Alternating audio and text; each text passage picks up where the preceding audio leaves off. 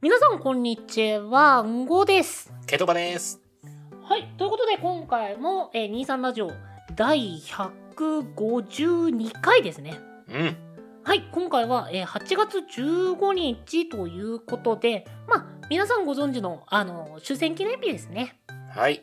なんですけど、ちょっと僕らのね、知識量などではちょっとね、扱うのが困難ということで、ちょっと別の方向で、今日が、8月15日が、えっ、ー、とね、刺身の日はあ、刺身の日。いっていうのがご存知でしたや、知らなかったですね。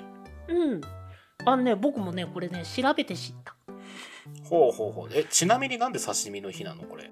えっとね、これ、刺身について初めて文書に登場した日が、とまあ、昔の今日っていうことなんですよ。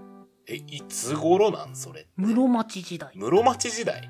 え1448年あ、そんな前から刺身って食われてたんだ。っていうことですかね。みたいね。すごい。うん。で、えっと、この時に、えっとね、書記官の人の日記に、うんうん。まあ、初めて刺身ということが、まあ、名前が出てきたはあはあはあ。っていうこと。で今日が刺身の日となっとるらしいです。えー、ってことは、文章に残るってことは、刺身っていう言い方自体はもっと前からされてたってことだよね。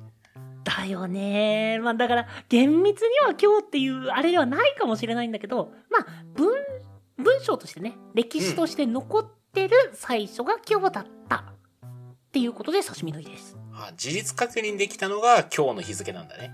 そうそうそうそう。はあ、え、ちなみにうんごさんは好きな刺身は何ですかマグロご期待ください じゃじゃ渡り哲也さん出てくる。いややっぱまあまあまあやっぱ王道ではあるけどマグロかないやサーモンも捨てがたいが。あ、僕サーモンか、タイですね。ああいいねそう、あそこら辺。あと、ちょっと邪道かもしんないけど、アボカドも好きですね。刺身じゃないあの、ほら、アボカドにわさびつけて醤油で食べるっていう。あれを刺身と言っていいのかえー僕の文化圏では刺身じゃなかったびっくりな。しあ、た本当に。 結構近所なんだけどな。いやいやアボカドは好きだよーうん。アボカドは好おいき美味しいよね。なんや、やめとこうか、この話。さあということで今回もはいはい。まあまあまあまあまあまあ。今回はですね、えー前回の続きの、あの、普段アニメを見ない僕の中で見た面白かったアニメシリーズの後半戦1位の発表ですね。ついに来るナンバーワンがナンバーワンが。えっ、ー、と、うんごさんは予想当たるかどうか。いやまあ僕はそれこそねケトボとはよく話してる仲なんでああ、そうだね。まあまあこの辺はぴったり当てていってこそでしょいやー、じゃあもう期待しときましょ。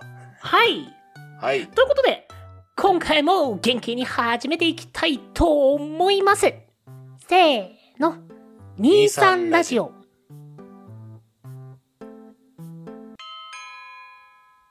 2時間目と3時間目の間は、なるべく正しい情報をお伝えするように心がけておりますが、内容に間違いがあった場合は、優しくご指摘ください。よろしくお願いいたします。あまあ、ということで、はい。今回、1位の発表になるんですけども、どんどんパフパフイエーイじゃあ、早速行くもあもう行くう、 あもう行きますおいおい行きましょうあはいはいはい。いや、もうだって、ね、あの、引き伸ばすものでもないしね。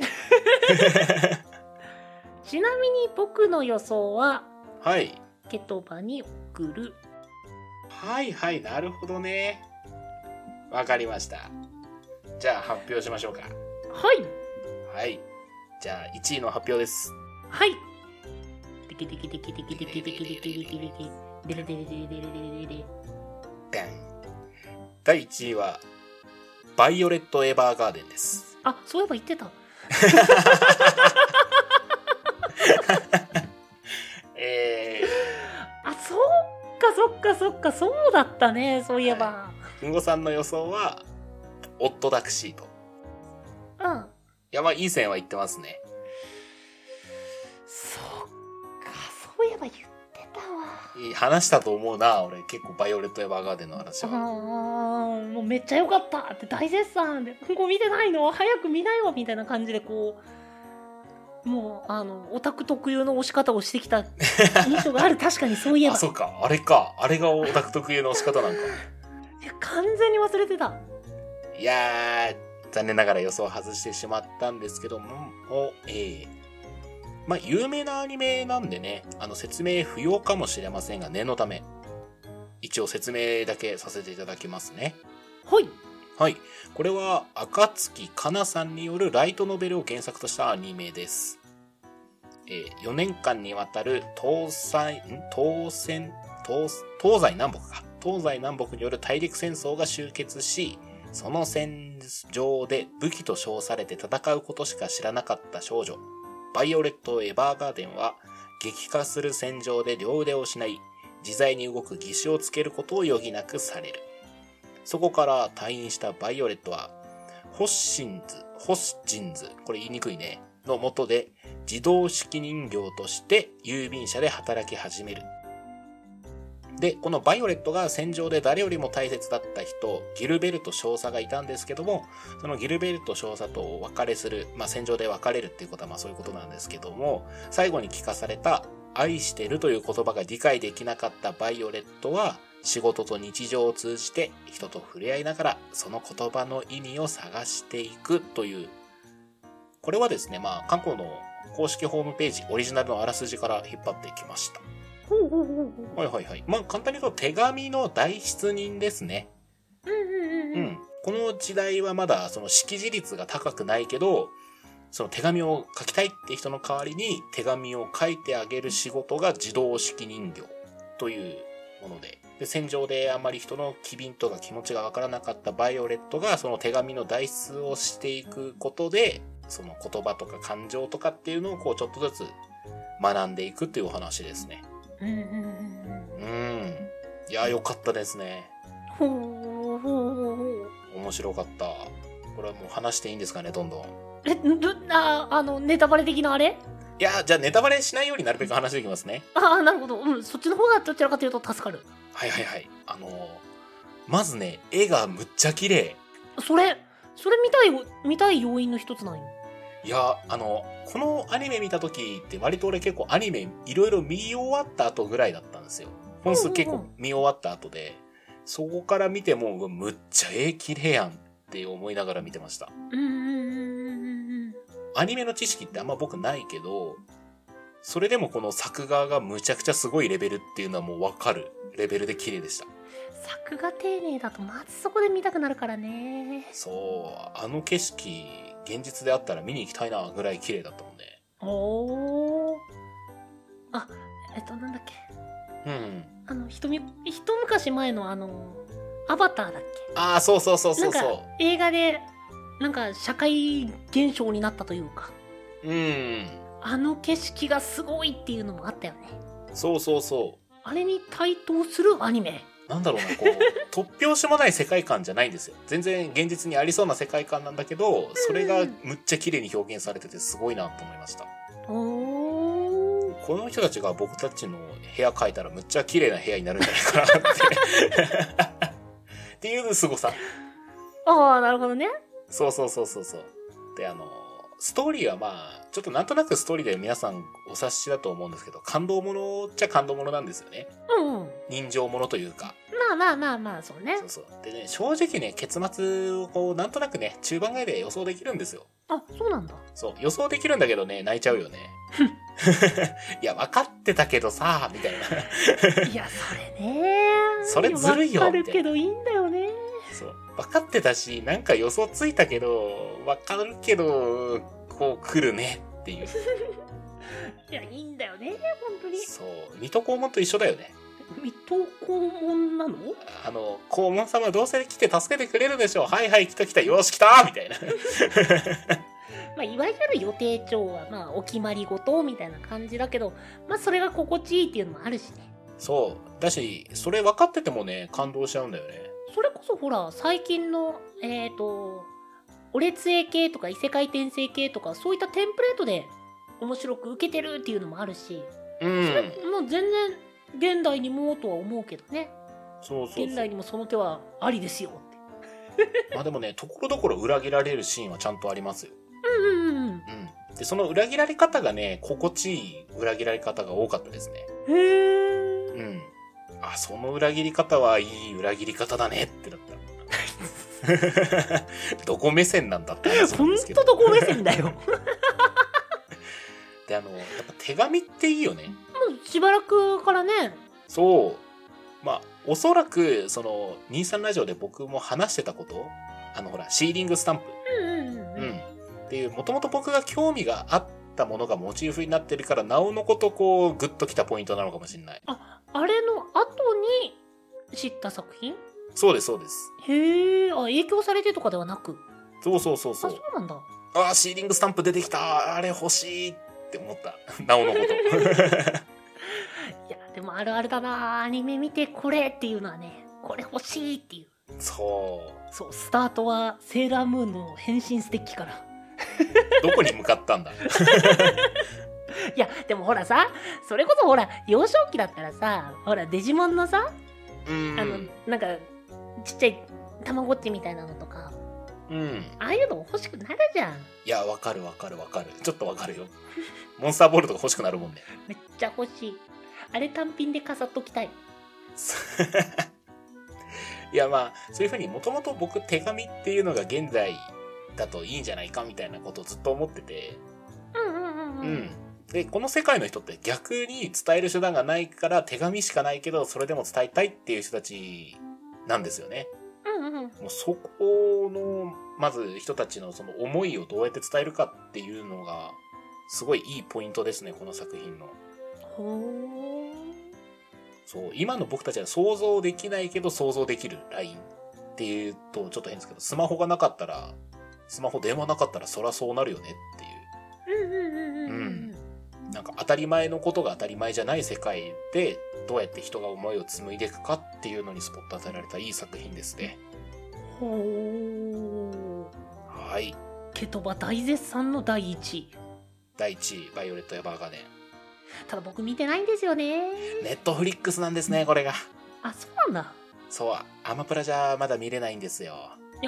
なんかねアマプラでも一時期あったんですよまあそうなんだ。か劇場版なのかななんかいくつかある中の一つだけみたいな感じだったからなんかそれで見るのも違うかなと思って見てなかっなんかね、外伝と劇場版と何個かあるんだよね。たあそうなんだそうそうそう。テレビアニメシリーズとそれの後の話とか、うんうん新エピソードとかっていうのがちょくちょく公開されてるので、おーもう全部見ちゃいましたね、僕は。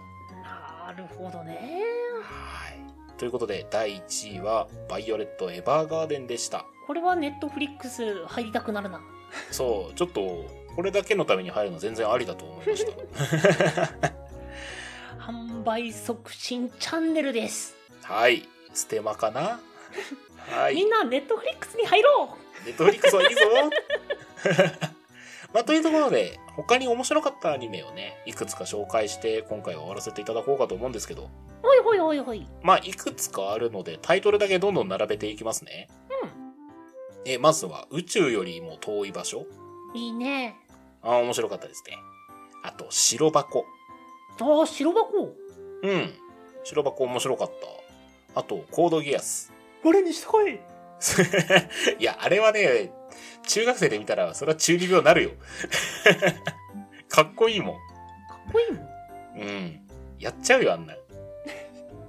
あと、先ほど、んごさんが予想したオットタクシーですね。細川さんオドオットタクシーも面白いよね。いやーうんよかったよかった。あと、これ、ネットフリックスの結構マニアックなアニメかもしれないんですけど、愛してるって言っておくね。うんはい。これも、あの、15分ぐらいのセリフのないアニメなんですけど、これ面白かったです。あと、これ映画なんですけど、声の形。あーなるほどうん。こんなとこですね、私が面白かったなと思うアニメ。うーんいいチョイスうん。ありがとうござい ます。だって僕あげると絶対そういう真面目系出ないもん これ真面目系なんだ。そっか。いやいろいろ他にも見たんですけど、うんそれこそあの、いわゆる日常系っていうやつ。うんうんうんあその、それこそ小林さんのメイドラゴンとかも見たし、あと何見たっけな。れ日常系あーうん日常系うんあと働く魔王様とかも見たし、うんうんうんうんえ旗回ってんの見た見た。いや旗まどこかで公開されてたのえーっとね、ネットフリックスかなこれも。ああやはりネットフリックスネットフリックス強いぞ。 あとは、異世界系はちょっとあんまり見れてなくて、リゼロだけ見たかな。うんうんうんうん。で、ちょっとこの公開終わったぐらいに無職転生に手出そうかなとは思ってる。うんなるほどす攻めるねそうそうそうそう。あとはね、いろいろ見たけど、もう上げていくとキリないから一旦ここら辺にしときますね。ねうんうんうんというセレクトですね。なるほどねはい。うごさんでなんかおすすめのアニメとかってありますこのセレクトを聞いて。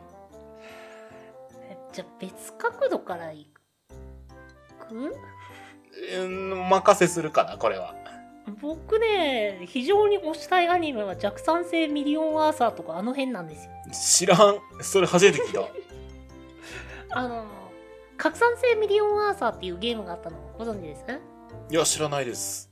あっていうまあゲームがあったんですけど、はい、まあ、はい。それのパロロディーものみたいな感じなんですけど、もう全てがぶっ飛んでるんでぜひ一回見てくれって言いたいです オッケー、ちょっと後で LINE でタイトルちゃんと送っといて。覚えられない。ベクトルとしてはうん。ポプテピピック方面にぶっ飛んでる感じあの、公式でクソアニメと言われてるやつですね。あれは質のいいクソアニメだったいやー。 わかった。ちょっとそれも見てみます。まあうんでも僕からおすすめするっていうのになるとまたいろいろ変わってくるだろうからうん。まあそれこそ別の機会にっていう形でそれかまあ、なんか聞いてくれた人でこれおすすめですよっていうのがあったらぜひ教えてください。あはいわかりましたはい。お願いします。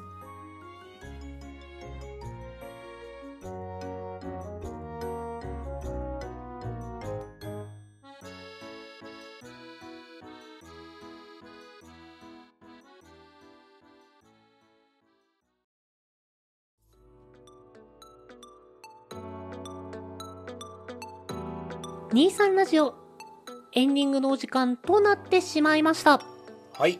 今回は前回に引き続きケトバのおすすめするアニメトップ3のまあ栄えあるナンバーワンの紹介でしたねはい。いやー、予想外れちゃいましたね。いやそうだったなそういえば言ってたわうん、言った。俺多分喋ったと思う。めちゃくちゃおすすめしてたそういえば忘れてたオなットタクシーもね、もちろん面白かったよ。